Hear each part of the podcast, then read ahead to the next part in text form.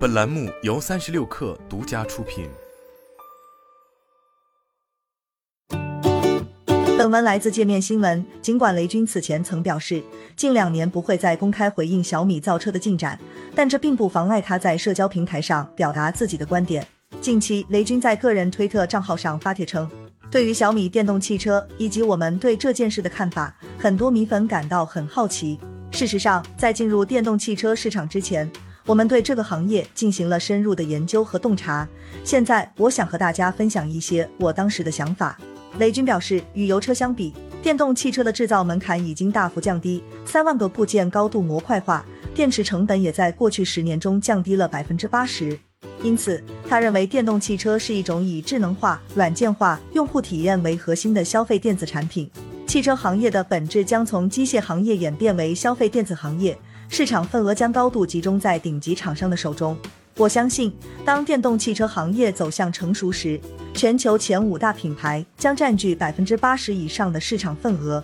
雷军写道：“换句话说，我们成功的唯一途径是成为前五名之一，年出货量超过一千万台。竞争将是残酷的。”他总结道：“雷军所设定的目标是在电动汽车行业成熟期，这意味着可供评判的时间点在数年之后。”即便如此，从现状来看，这仍然是一个相当困难的任务。根据二零二一年各汽车品牌公布的全球总销量及数据公司 Marklines 的统计，排名前五的厂商分别是丰田、大众、雷诺、日产、三菱联盟、现代汽车、通用汽车，其销量依次为一千零五十万辆、八百八十八万辆、七百六十八万辆、六百六十七万辆、六百二十九万辆。也就是说，小米未来成功的基础是达到当前世界第一的出货量水平。不过，汽车行业的确如雷军所说，正在经历着本质上的变化。在前五厂商之中，除了丰田，二零二一年全球汽车总体销量同比增长百分之十点一，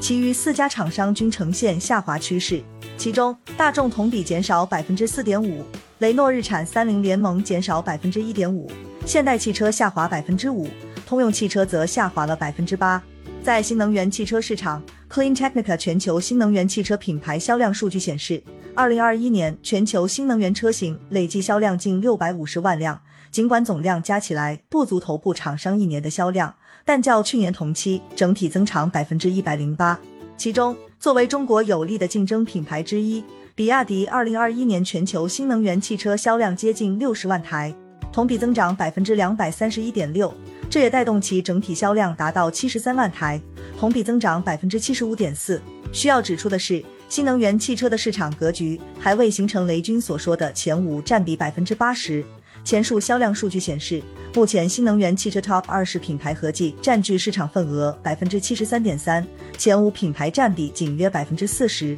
从这一点看来，尽管目标远大，但小米仍有机会。毕竟，它的手机产品也曾用艰难的十年走到世界前三的位置。